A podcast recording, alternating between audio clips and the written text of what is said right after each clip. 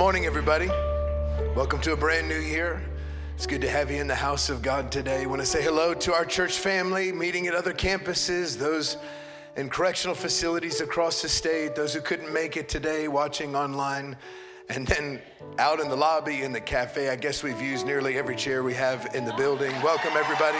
It's great to have you in the house. Praise the Lord. I have great expectation for what God wants to do. I kept hearing this phrase, more in twenty-four. God wants to do more in your life this year than ever before. I'm excited. Nothing happens in the natural till it first happens in the spiritual, and that's why faith is involved. We have to have faith that God's going to move, and I talk about it often, but it's easy for us to believe that He's more than able in everyone else's life.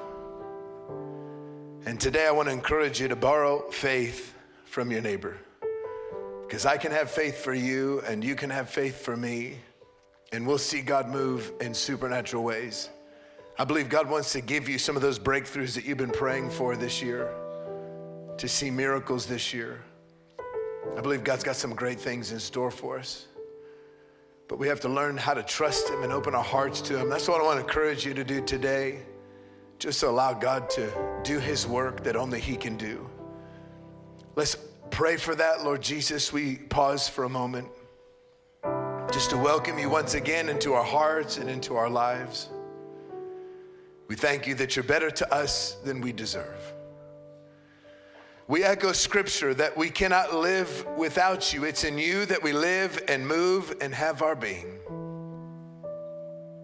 So we thank You that Your presence and Your power is in this place. Come on, sing this with me. And Jesus, Jesus, how I trust Him, and how I've proved Him. Jesus, Jesus, precious Jesus, give us grace, for grace to trust Him more. And 'tis so sweet to trust in Jesus, just to take Him at His word. Just to rest upon His promise, and just to know, thus saith the Lord. One more time. And Jesus, Jesus, how I trust Him, and how I prove Him o'er and o'er. Jesus, Jesus, precious Jesus, oh, for grace to trust Him more. Just open your hands where you're at at every campus. Lord Jesus, we receive the grace that we need to live this life for You, God. We thank You that You're the one that's the author and the perfecter of our faith. And so today we pray that You would raise our level of expectation, because You declared in Your word that nothing is impossible if we would just believe. So today we fix our eyes on You, the author and the perfecter of our faith. We thank You that You've never left us, You've never forsaken us. We thank You, Holy Spirit, that Your presence and Your power is in this place. Speak to us, change us. Help us to be all You've called us to be as we place our trust in You. In Jesus' name we pray, and all God's people said amen. Amen. Come on, put your hands together and tell God how much you love Him one time. Yeah. Awesome. You can grab your seats at all of our campuses. If you have your Bible, you can turn to three different passages of Scripture. We're going to get there in a minute. We're going to start in Exodus seventeen, and then I'm going to take you to Matthew seventeen, and then we're going to end in Daniel chapter ten. Chances are you didn't get any of those. We'll get back to them in a minute. I want to pause for a minute and just celebrate the things that God's done. I think it's so easy for us to pray and to believe, and then God does miracles. We just move on, and we don't pause to give him the praise and the glory, sometimes the honor that he deserves. And I want to start by Christmas. I just, first of all, as your pastor, want to thank you so much for inviting and bringing your friends. We had uh, over sixteen thousand six hundred people come to our Christmas Eve services. Isn't that amazing? That's crazy. Praise God for that. Here's the thing I want to celebrate. eight hundred two people made decisions for Christ. Come on, give God praise. That's amazing. Truly incredible. In twenty twenty-three, we saw a record number of people in a single year come to Christ here at iTown. six thousand eight hundred thirty people made decisions for Christ. That's overwhelming. Praise the Lord for that. We're living in Revival Church. We need to pause for a minute and acknowledge how good God is. I also want to thank you for your generosity. Our vision offering this year, once again, was nearly a million dollars. Thank you so much for your giving. Praise the Lord for that. And and what I'm even more impressed by was our December giving was stronger than any uh, month, any single month in the history of our church. And because of your generosity, we now have Bluffton fully paid for in cash. To God be the glory. Isn't that amazing? Yeah. Come on, Bluffton. Praise the Lord for that. Concrete is being poured. The building will be arriving this week, and things will be progressing quickly. And I'm so excited, so thankful for your generosity. Of course, we have it in our hearts to launch a Westfield campus and to purchase land in Westfield. We're working on that deal actively right now. And uh, the iTown Prep website is available in twenty twenty-four twenty-five school year. We are, of course, taking another step in the vision of our hybrid school, adding athletics and so many other things. And uh, I'm so proud of my wife and her team. They've worked so hard, and the website's completely redesigned, and it is up, and registration is now open. If you'd like to have your kids join us for the twenty-four twenty-five school year, I'd encourage you to jump online, check it out, see all the things. It's very explanatory. It answers all your different questions, gives you an inside look into the school. And then I, more than that, would love to invite you to set up a tour, come and meet our team, come and meet all of our faculty and see the school in action. We'd love to host your family. Of course, that doesn't commit you to anything, doesn't cost anything. We just love for you to see what it's all about, because we are going, uh, we, we believe in the educational model that works best for your family, but we feel called, Kate feels called, and I'm here to support her, to rescue a generation, and I'm excited about it. I believe God's going to move in a supernatural way. Jesus-centered, athletically focused, and academic, academically excellent. We're going to crush everybody, praise the Lord, because it's all a competition. We're going to look good while we're doing it. If you're new to iTown, welcome. It's an awesome opportunity and an honor to have you with us this weekend. And I want to tell you for just a minute a little bit about our church before we study the Word, uh, because we want to take you on a spiritual journey. Here's something that I've said, and I want to say this to everybody once again. I say it every year, and I learned it from my pastor, Chris Hodges. This will be the best year of your life if it's the best year of your life spiritually. How your relationship with God goes impacts everything else in your life, and we're here to help you with that spiritual journey. And that's what it is. I, I'm not inviting you just to attend church on the weekend. I want to encourage you to take a journey with us, because God's got so much more for you than just attending church. Attending church is wonderful. It's a big part of the puzzle, and we celebrate and honor the presence of the Holy Spirit and God's Word. But man, there's more to this. We want to see the whole vision come to place in your life. We want to reach you with the message of the gospel, connect you, of course, in life-giving relationships, help you grow to a place of maturity, and then help you go into your world and make a difference. And uh, that's where the true fulfillment comes, when we find those gifts, when we find that place that we can make a difference. And, and I'd love for you to interview the Go Team, those that serve during all those Christmas Eve services tirelessly, because they know that there are rewards in heaven. Every one of those souls are credited to our team's account just as much as anybody that stands on this platform. We're in this together. And that's the way you find fulfillment in this Christian life, is by being involved, making a difference in other people's lives. And I would love for you to take that journey. It starts very simply today in what we call the Grow Plan. Step one is today. At every single campus at one o'clock, your campus pastors will tell you all about the vision of the church and what we're trying to accomplish. That'll help you know if this is a good church home for you. And I'd love to personally invite you to be there today. Here at Olson Farms, I'll be leading it myself at one o'clock. We'd sure love to have you. It's going to be an amazing time. And I promise that you'll leave there with the clarity that you need. And it's going to be a great year. Amen, everybody? I want to study the word for a few moments today. Let me read you this passage. We'll pray again. I'm going to read one that I didn't give you. This isn't one of the three places I told you to turn. Matthew chapter six, verse sixteen, Jesus said, when you fast. He didn't say if you fast, if you become one of those crazy radical followers of Christ and go off the deep end. No, he just said to everybody, as a matter of fact, when you fast, because it was just a normal thing. The whole fasting culture was, was normal. It was standard for a religious person in Jesus's time. He says, don't look somber like the hypocrites, because they love to disfigure their faces to show people that they're fasting. I tell you the truth, they have received their reward in full. But when you fast, put oil on your head, wash your face, so that you it will not be obvious to men that you are fasting, but only to your Father who is unseen, and your Father who sees what is done in secret. Read these words with me. Will reward you. One more time. He will reward you. Come on, every voice. He He will reward you. There is a reward that comes from fasting. I want to talk to you today about the power of fasting. Let's pray. Lord Jesus, we thank you for your word.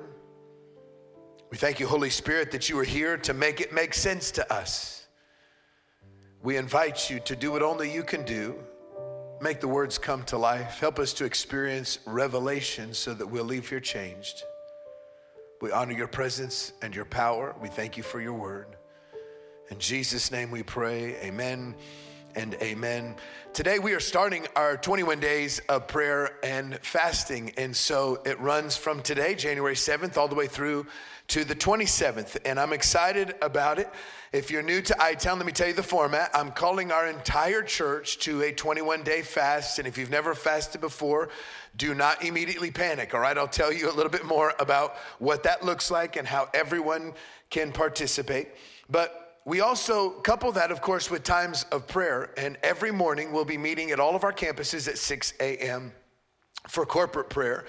And it's such an amazing discipline and a powerful time. Now, it runs from six to seven. We always start on time, always end on time. And some of you might be thinking, I don't know how in the world I would spend an hour praying. Well, first of all, we direct a large portion of that time, so you don't have to worry about it. You have about thirty minutes of your own time that you can pace and pray and spend time with the Lord. And we have all kinds of prayer resources that are available to you in the iTown Church app. In fact, the top banner there in the app says prayer resources. You can click on those. There's lots of different outlines for prayer and resources for prayer. Of course, I would also encourage you to make that prayer list of things that you're believing God for and stuff that you're asking God to do in your life and maybe in your future, dreams that you're asking God to fulfill and things that you'd like to see happen in your family, in your finances, really every area of your life. I always spend a couple of weeks working on that list, and then Kate and I talk about it a little bit, and, and we begin to pray over it during the twenty-one days. And I would encourage you to do the same. And I promise that if you'll come at six a.m., that it'll establish an amazing discipline of prayer and worship in your life that will radically transform your life this year. And I think you'll fall in love with it. And if you can't make it in person, we're going to stream it, of course, as well on the app and the website. And then if you can't, if you're not available, maybe you're trying to get, you know, jelly-faced toddlers to keep from burning the house down from six to seven o'clock in the morning. We get it. We'll archive it as well so you can go back and spend that time with the Lord later in the day. But I'm excited about this season, and I want to spend today getting us ready for our season of fasting and prayer. And I'm actually not going to talk about the word of the year. We'll talk about that next week and probably start a series. But today I just felt led to talk about what happens when we fast and pray.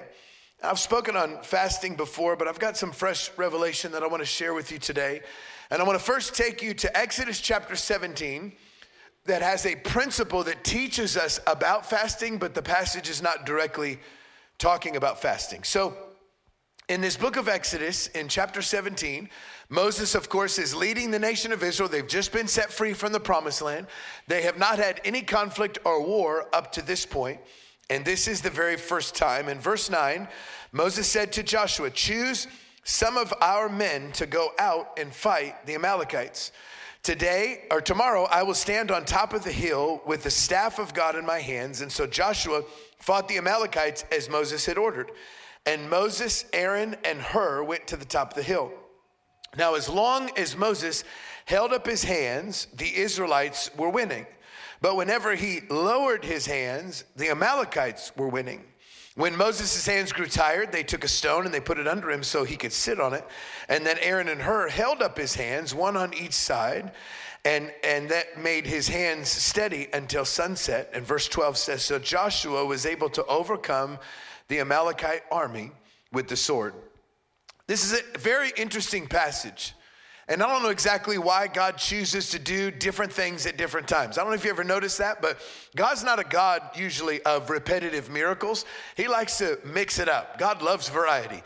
And so this is the only time in the Bible that we find that someone had to hold up their arms in order to have some type of victory. But we do see here, the principle that we see is that as his hands were raised, for whatever reason, whether it was the favor of God or the angels of God that supernaturally got involved, something happened when his arms were lifted. And then something happened when his arms would drop. For whatever reason, they would begin to lose the battle. And then at the moment his arms went back up, of course, again, they would begin to win the battle. Here's the principle that I want you to take away from this, that the physical is connected to the spiritual. There are things that we do in the physical realm in this life that do impact the unseen world. And so jot it down this way. If you're taking notes today at every campus, physical sacrifice brings supernatural victory. Physical sacrifice brings supernatural victory. That's what all of us want. We want healing. We want freedom. We want holiness. We want blessing and prosperity. We want the promises of God to come to pass in our lives. We'd like to have peace, and we want to live with joy. We want to have the victory that Jesus sealed at the cross of Calvary. But this principle here teaches us that there's a connection between what we do physically and what we experience spiritually. It's not enough for us just to believe. I think a lot of people reduce morality or spirituality or, or their relationship with God or even the subject of faith to something internal, to something that's unseen, to a set of ideals uh, or, or values. While all that's fine, even the Bible says in James that faith that doesn't materialize itself is actually worthless.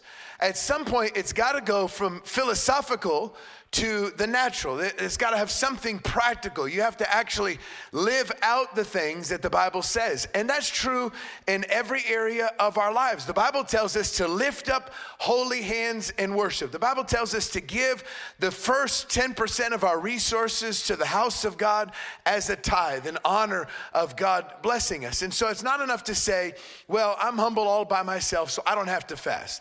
And I worship in my heart, so I don't have to lift my hands. And, and I I'm generous on every occasion that I'd like to be when I feel like I should be, so I don't have to participate in that tithe thing. And the reality is it needs to materialize. We need to be obedient sacrificially to the commands of Scripture. In fact, there's a verse in First Timothy that specifically calls out guys and said, I want the men to lift their hands in church without anger or doubt. I want you to do it without being mad about it or without being like, this is the dumbest thing. It doesn't make any difference. I don't know what I'm doing. No, the Bible just says be obedient to what the Lord tells us to do. And so even though we lift up our hands for most of the game until we drop the pass on fourth and one. My heart breaks for all of our Colts players and coaching staff. And I too was crushed. I shed a tear and I was like, I should have gone to sleep. Praise the Lord. We all lift our hands in some of those environments, but God says, hey, it's not enough to worship in your heart. I want you to lift up holy hands. It's not enough just to be generous outside the church. I want you to be generous to the church. It's not enough to say, I believe in these things, and yet walk past people who need the love of Christ. They need you to share the gospel. They need you to be patient and kind and loving. It has to materialize. But when it does, there's something supernatural that takes place that connects to the unseen world and brings about the victory. And I want to spend a couple minutes showing you why. Let's go to Matthew seventeen with Jesus. Fun passage of scripture in verse fourteen. When they came to the crowd, a man approached Jesus and knelt before him and said, "Lord, have mercy on my son. He has seizures and is suffering greatly. He often falls into the fire, into the water. I brought him to your disciples, but they could not heal him." This is Jesus in front of the congregation speaking to his team.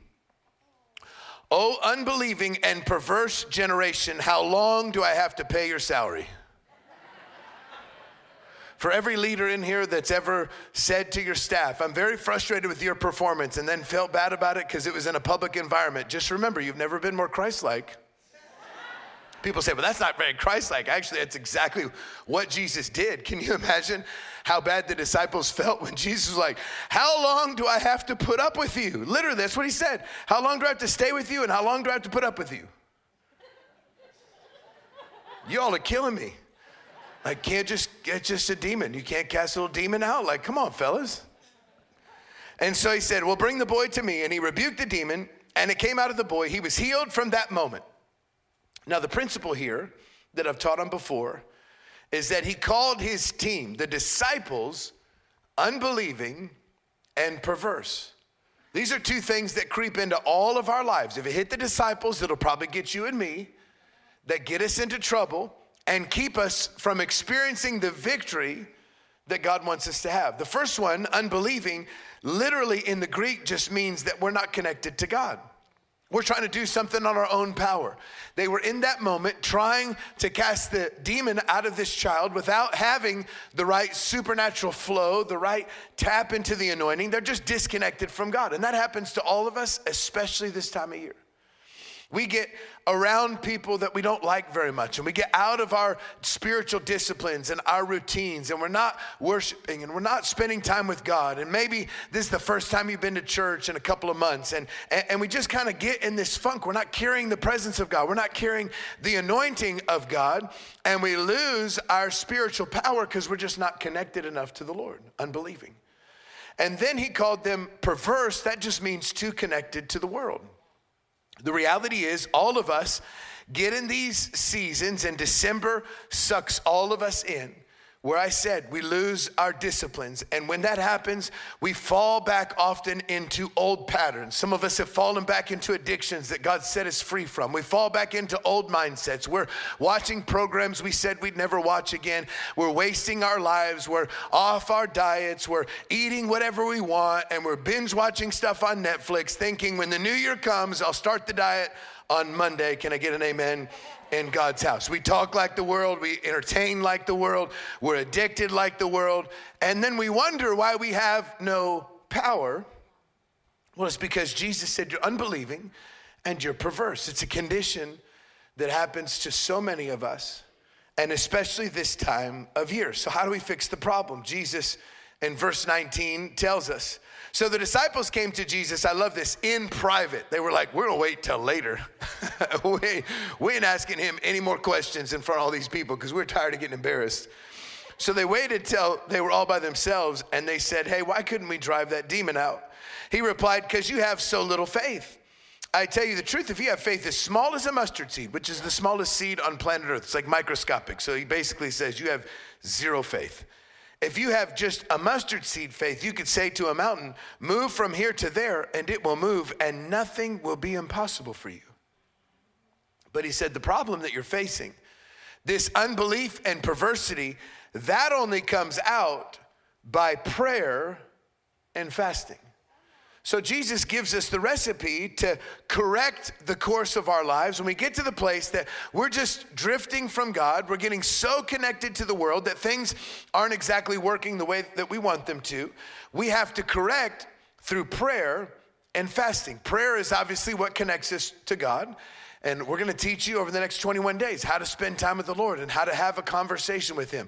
You don't pray recited prayers and say things that you've been taught by others to say, because that's not true prayer. We need to pray in the spirit. We need to pray in our own intellect, but we need to have a conversation with the Lord. That's why the Bible says pray without ceasing. It's a continual conversation where the Holy Spirit speaks to us and God speaks to us through his word, and we're praying to the Lord, and there's back and forth that takes place. We have to reestablish that connection, and we do it very intentionally in the month of January. Why?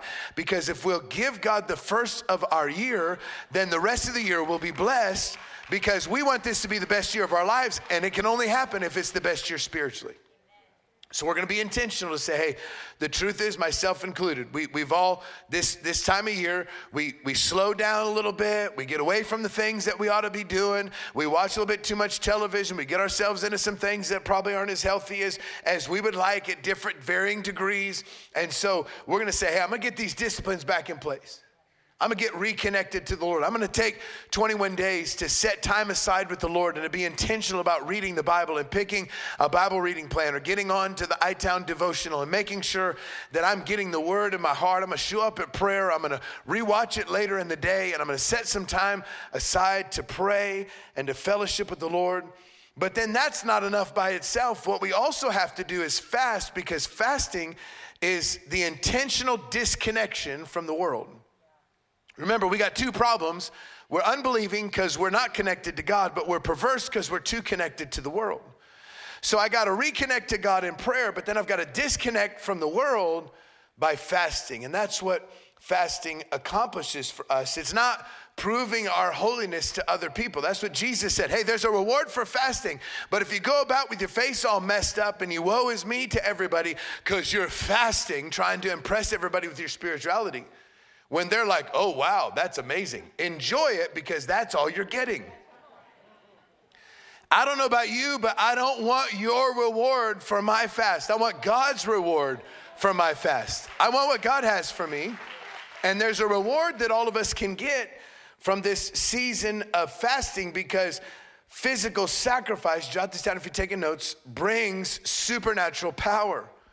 The reason why we have the victory is because we walk in a different level of anointing, because Jesus didn't have to stop and say, let me go fast and spend some time with the Lord and I'll come back and cast this demon out. No, he walked in the anointing. He lived in fellowship with the Lord. His flesh was disciplined, so he didn't have to take a break and, and go pray for a while so that he could come back and get the job done. Jesus was already ready to cast the demon out, where the disciples were in a relatively undisciplined state and didn't have enough connection with God and were too connected to the world.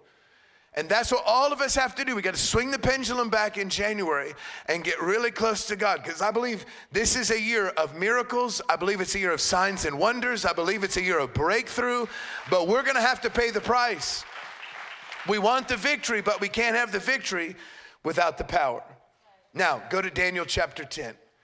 Daniel chapter ten. I'm going to give you two more things from this passage. Daniel chapter ten is where we get the twenty-one days. I'll show you here in just a minute. We're going to start in verse two, and I am going to read to you out of the New King James Version, which I don't always do, but I like the wording of this a little bit better. It says, in those days, I, Daniel, was mourning for three weeks. So three weeks there, twenty-one days is where we get the time frame for our fast. There's different timings for fasts. There's a one-day fast, three-day fast. There's a ten-day fast in Scripture. The hardcore forty-day fast by Moses and Elijah and Jesus. But we're doing twenty-one days. We feel like it's a good amount of time. What I want to draw your attention to is that Daniel was mourning. And I just want to make sure you understand that fasting is not fun.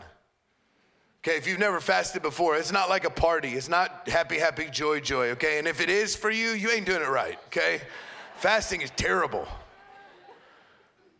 I love what twenty-one days of prayer produces, but I dread it every year, because that, just like Daniel, like there are things on your list, and, and spiritually you enter in, I think, to carrying that burden. Like there's some things I'm praying God would do, and there's some miracles that I want to see take place, and some healings that I'm asking him to perform, and some breakthroughs, and I'm carrying that spiritually, and I'm making sacrifices in my life to see those things come to pass, and I don't like any of it.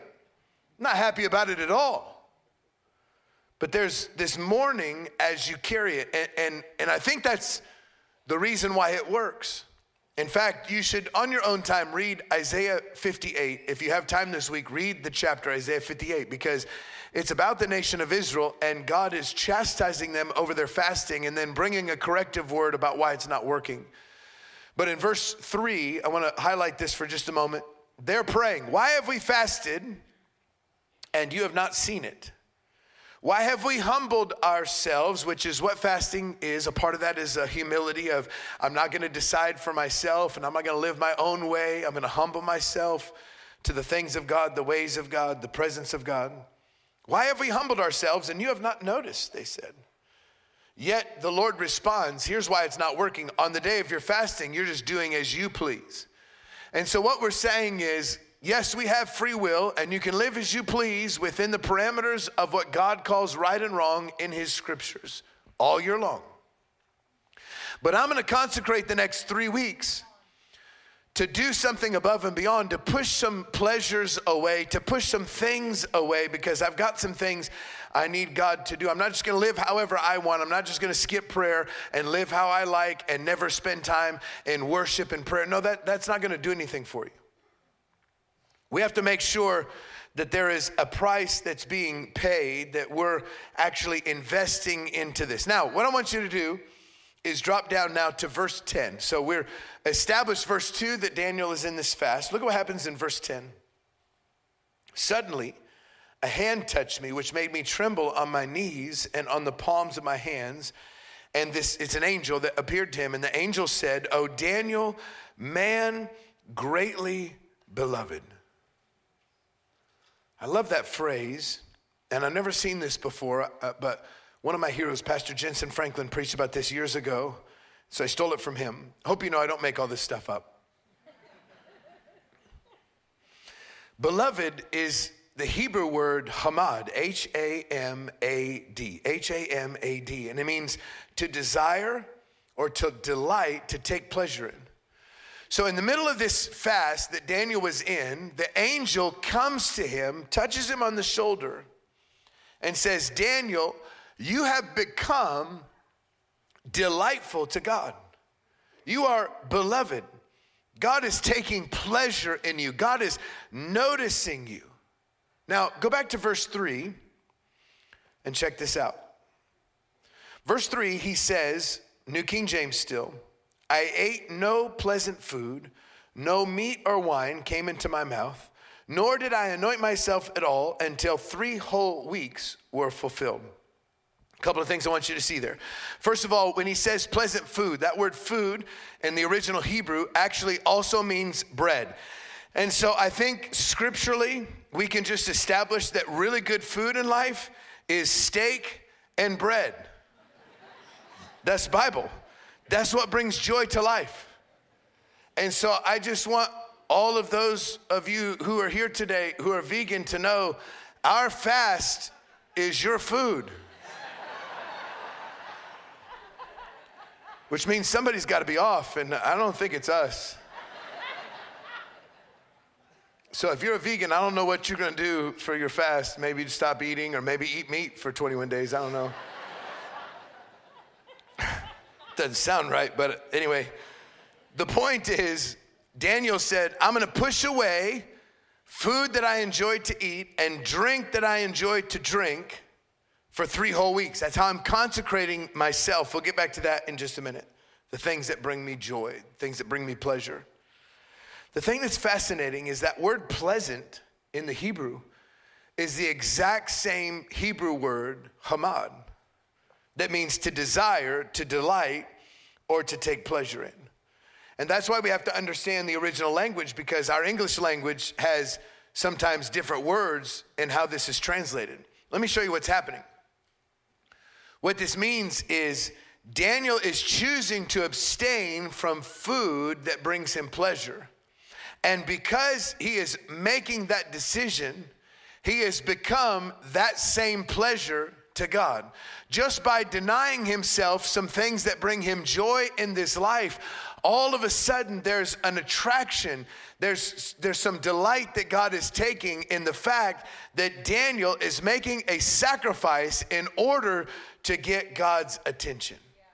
And I want you to hear today, when we make these sacrifices of fasting, there's something about pushing the plate away, pushing the world away, disconnecting from the normal rhythm of life that grabs God's attention. Because God has favorites in life. I don't know if y'all know that. It gets real quiet every time I say that. People are like, that can't be right. God absolutely has favorites. You can't deny it. There are some people that just, that everything they do is blessed, and it feels like they can't make a mistake, and they get into opportunities that nobody else would have access to.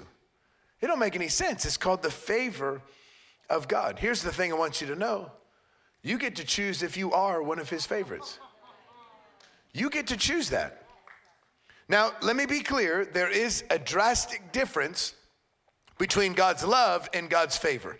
God's love is probably what you're thinking about. That's given out to all humanity. The Bible tells us in Romans chapter eight, verses thirty-eight and thirty-nine, there is nothing that can separate you from the love of God. Angels and demons, height nor depth. There's nothing you'll walk through in this life. There's no addiction you can find yourself in. There's no sin that you can commit. There's nothing in this life that can separate you from the fact that God loves you. And there's nothing good that you could do that would earn God's love even more than you already have it. God gives his love to all humanity. And even amounts. But favor is different. Favor is something that is a gift, and you can't manipulate it and you can't buy it, but there are things that you can do to attract it to your life, and obedience and sacrifice are two of the big ones. Fasting is one of those things that brings us to the place of the favor of God. So jot it down this way if you're taking notes. Physical sacrifice brings supernatural favor. Daniel had the favor of God on his life. As a minority slave in a foreign country, there's nothing else that could describe his rise to power and his influence in the Babylonian kingdom, able to point Shadrach, Meshach, and Abednego to positions of authority, second in command. Joseph had the favor of God on his life. Again, a minority slave in a foreign country, second in command. There's just things that you can't describe that happen in people's lives. But Nehemiah is a lesson about that. Nehemiah, too, was a foreigner and a minority. He hears about the walls of Jerusalem. This is Nehemiah chapter one, and how the gates have been burned and the people are unprotected. And he fasts, the Bible says, and he prays that God would make a difference. And at the end of that prayer, he says, now God, give me favor in the presence of this man. He goes into a king who had himself previously decided that Jerusalem should never be rebuilt because of its history of rebellion. And that king not only changes his mind, which never happened in that era, but he decides to fully fund the project on Nehemiah's behalf and pay Nehemiah's salary, along with paying for all of the building materials that were necessary to rebuild the city. That is the favor of God. The favor of God on your life is worth more than a thousand days of labor. It can open doors that nothing in this life can, can open. And I'm telling you, I pray for the favor of God on my life all the time. And I pray that you do as well, because it is an irreplaceable, supernatural thing. The reason in life why we have power and the reason why we achieve victory is just because the hand of God that's on us, the favor of God. We should learn how to attract the favor of God. And we do that, Daniel shows us, by pushing away the things that he desired. Now, there's lots of different ways that you can do that. I told you I'd help you with the practical side. Let me give you a couple of ways that you can fast. That for some people, they like the complete fast, and that's what you're thinking fasting is all about, like just drinking water or juice for twenty-one days. If you're considering that, you need to be kind of a pro at this and know how to prepare your body. You need to make sure that you talk to health professionals. Nobody needs to jump in and go on just water for twenty-one days when you've never fasted before in your life, okay? That's a recipe for disaster. That's just silly. I would never lead you to do that. But some people will do that because they've been training themselves in fasting. Others of us, you could fast a day. You go twenty-four hours or from sunup to sundown, but that's called a complete fast. Then you have what we call a selective fast or a Daniel fast. That's what Daniel models for us. In chapter one, he talks about how he just had vegetables and water. And so uh, that, that's what we call a Daniel fast. There's different ways in my opinion, to do a selective fast. You can decide different things that you are going to cut out of your life, things that you enjoy. For a lot of people, they'll cut out sweets, or maybe cut out eating out, or uh, they'll cut out different types of caffeine or caffeine altogether. I always tell the story of the girl back in our college ministry, way back before we planted iTown. Kate and I were running the college ministry at Church of the Highlands, and a girl came up, she said, "I'm gonna fast Starbucks." I was like, wow, coffee, that's a big that's a big step. You're in school, and she was working. I was like, you make sure you have the energy. She was like, oh, no, I'll be fine. I'm drinking gas station coffee. I'm just fasting actual Starbucks. Like, oh, okay. So you decide what the sacrifice is, all right? Selective fast. Then there's the partial fast, or what you call a Jewish fast. And that's where you don't eat the morning and the lunch meal, and you just eat the evening meal. You can eat whatever you want. But essentially, from sun up to sundown, you don't eat. Now, in this part of the country, that's like four hours of the day. So I feel like that might be a good one to choose. Praise the Lord for winter. It is a result of sin, just in case you did not know. The weather outside is cursed. That's the devil. And then you have the soul fast, and this is the area that I probably encourage you more than anything. The soul fast is really where we're detoxing our souls from all the voices in the world. It's not that God's not speaking to you, it's that we have so many voices, like when would he have a chance? Because we're constantly checking social media, checking the news, checking different apps, and and watching, uh, binge watching our favorite shows on television. And, and there's nothing wrong with having entertainment and enjoyment in life. But uh, but during this season, those might be things that you would pray about. I would strongly encourage you to get off social media for twenty-one days. You'll find how toxic and irrelevant it is for your life. I, I strongly encourage you to find different forms of entertainment. Like one of the things I just love, I love reading the news. And I don't know why, I just, I'm old and I like the news. So I, I read lots of different news apps. I like lots of different perspectives. But then I always fast at this time of year, and I'm always shocked to find that three weeks later, it's the same five stories it was when I was reading it every day. And I'm like, how do they trick me every year? I feel like I got to check it a couple of times throughout the day, but there's really not that much happening in the world. And so there's lots of different things. You can say, I'm not going to binge watch five television shows at once on Netflix. I don't know, whatever it is for you, you're just going to say, I'm going to set that aside. And I'm gonna cleanse my life. I'm gonna detach from the world. I'm gonna, I'm gonna make a sacrifice. And that's the big thing I want you to get is sacrifice. In fact, jot this down if you're taking notes. If it doesn't move you, it won't move God. If you're not like, man, I really, I'm, I'm hurting right now, then you're probably not gonna make a very big difference in your fast. And just know, get prepared. Like you could hate broccoli and say, I'm gonna fast broccoli. You'll be craving broccoli in two hours. You know what I'm saying? Like every time you try, every time you tell the flesh no, it rages against you. So just get ready for that. Praise the Lord. All right, verse twelve, I'm about to close. Then he said, this is the angel speaking to Daniel, don't be afraid. Since the first day you began to pray for understanding and to humble yourself before God, your request has been heard in heaven. I have come to answer your prayer. But for twenty-one days, the entire time he was fasting, the spirit prince of the kingdom of Persia, a demon, has blocked my way.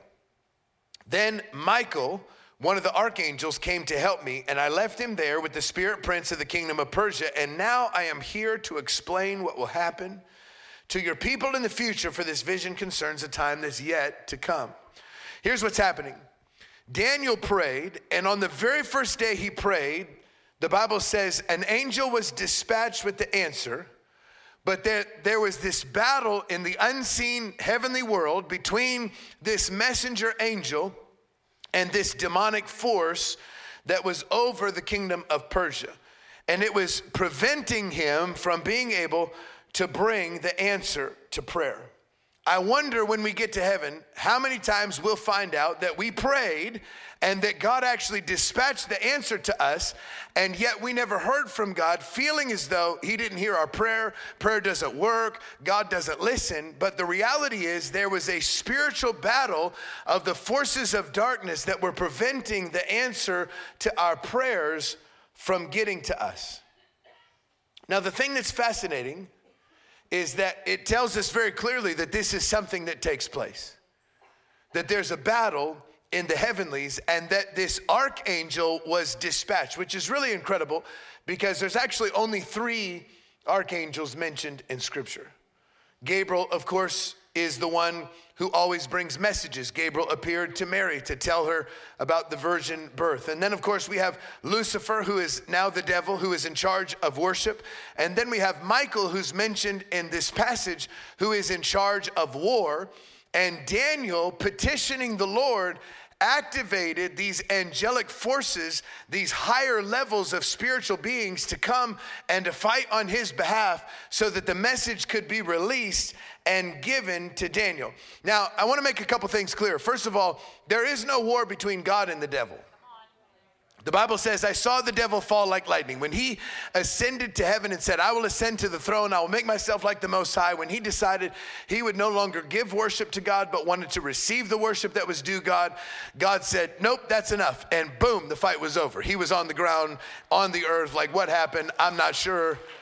It, it wasn't even a fight because God created the devil and is so much more powerful than him that it's not even a competition. In fact, Jesus actually says that I drive out demons by the finger of God. Literally, the Bible says that God gives the devil the finger, and that's it's over.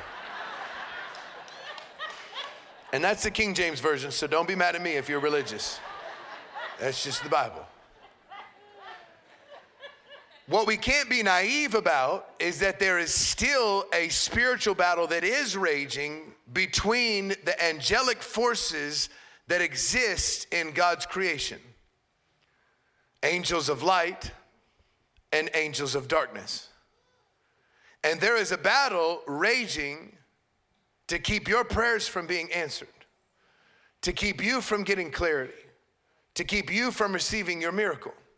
And the Bible tells us very clearly that a physical sacrifice like fasting is what activates supernatural help. Jot it down if you're taking notes. It activates supernatural help. Now, we don't talk about this enough in the American church, but we need to have solid theology on the role of angels and the fact that they exist. They're higher beings. They're more intelligent than us.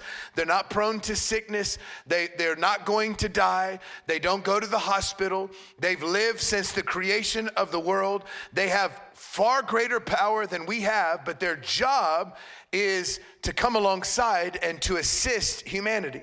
In Hebrews chapter one, outside of, of course, worshiping the Lord, in Hebrews chapter one and verse fourteen, it says, are not all angels ministering spirits that are sent to serve those who will inherit salvation? That's us.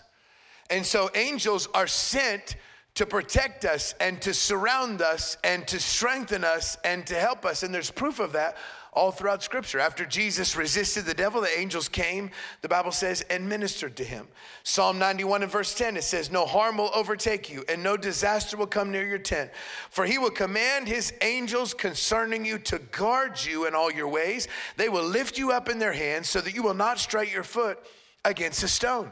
So every one of us has guard, what we call guardian angels. We talk about that all the time. That they, re- I really believe with all of my heart, if God were to open our eyes to the Spirit, we would see this room filled with angels that were helping us worship God, protecting everyone in the place.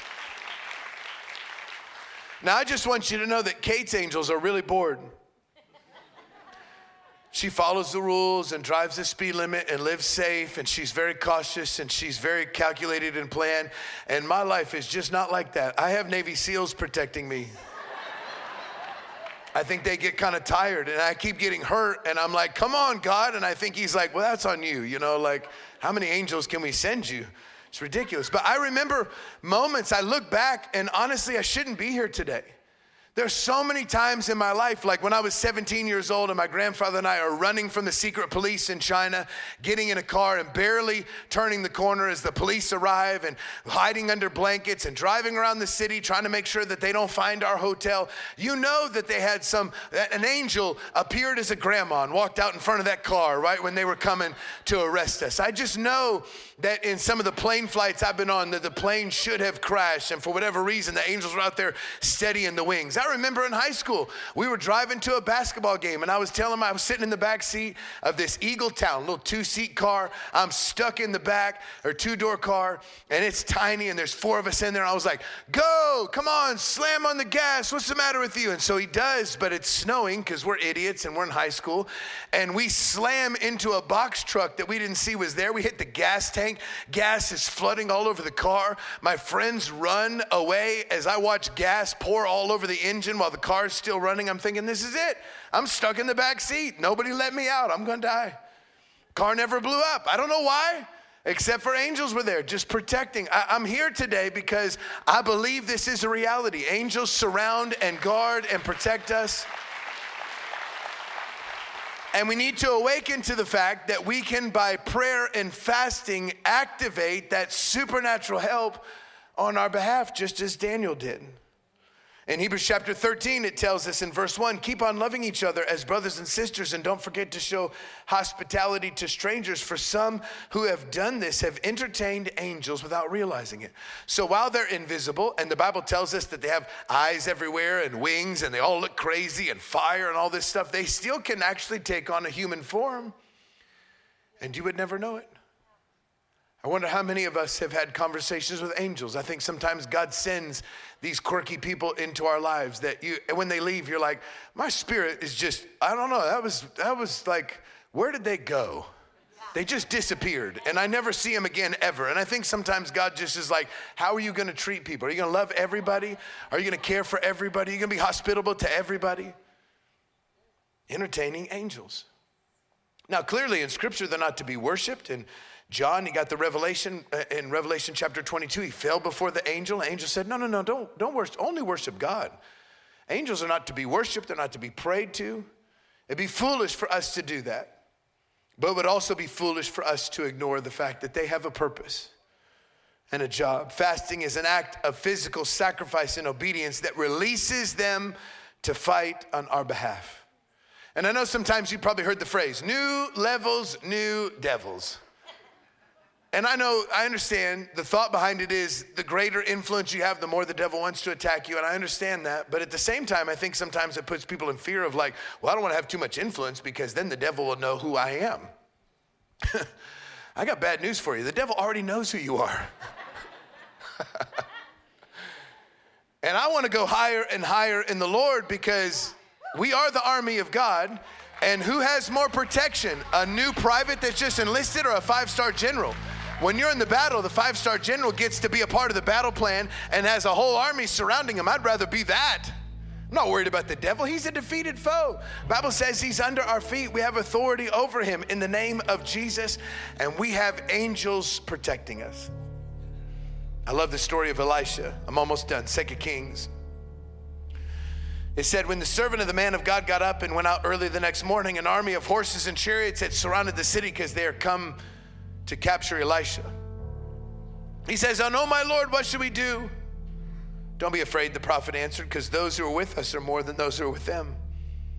Then he prayed this simple prayer that I pray over you today. God, open his eyes so that he can see. He didn't pray that God would change the circumstance. He just prayed that he would see it through a different lens.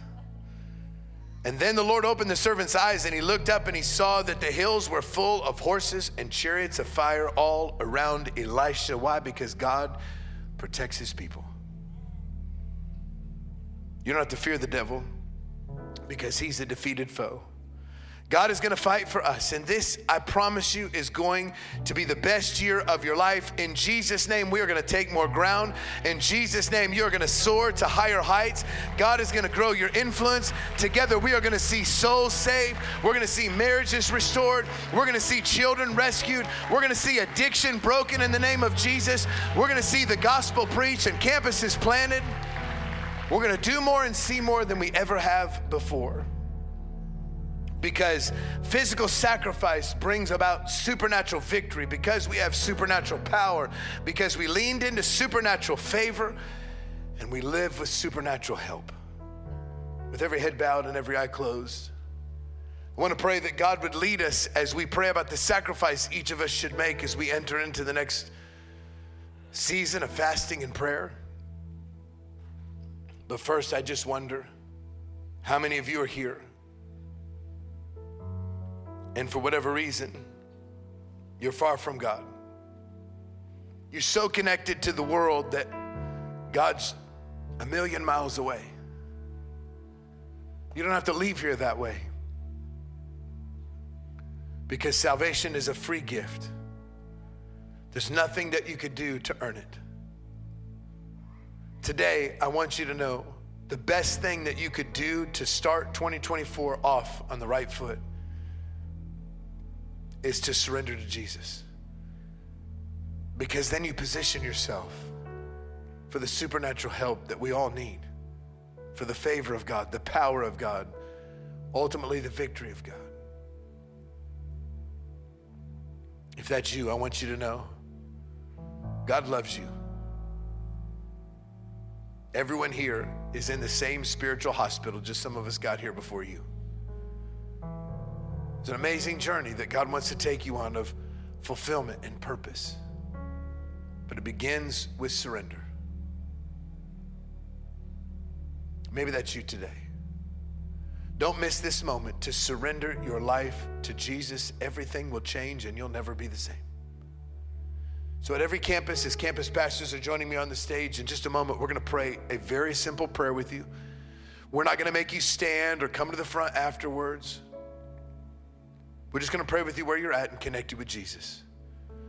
But we would love to know that you want to be counted in on this prayer just by a physical act of lifting up your hand. At every campus, would you just do that right now? You say, Dave, I need to start the year by surrendering to Jesus. Just lift your hand up high. Come on, right now, right now, right now. At every campus, yeah. Out in the lobby, in the cafe, wherever you're at today. That's awesome. So proud of you. You can put your hands down if you haven't already. Here's what we'll do. I'm going to lead you in a prayer that you can pray quietly in your heart because it's between you and God. Just say, Lord Jesus, forgive me today for all of my sin. I repent. I want to change. Today, I give you my life and I put my trust in you. Thank you for dying for me. Fill me with your Holy Spirit. Help me to live for you. In Jesus' name. Lord, I thank you for this amazing, amazing movement called iTown. For each one of these precious people and the incredible plans that you have for their lives, for their calling, for their family, for their children. God, as we set aside time over the next twenty-one days, we thank you that our sacrifice will become delightful and pleasing to you. We want and need the favor of God in our lives. We thank you for dispatching angels on our behalf, and the answers to prayers and miracles will come. Father, we thank you for the difference that will be made because of this season of fasting and prayer. As always, we're careful to give you the praise, the honor, and the glory that you deserve. In Jesus' name we pray, and all God's people said amen. Amen. Come on, church, can you help me celebrate those who prayed that prayer today? Yeah. Amazing.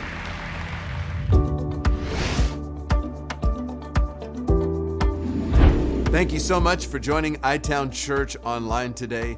We would love to have the chance to meet you and your family in person at one of our campuses. Or, of course, you can join us streaming live online this weekend.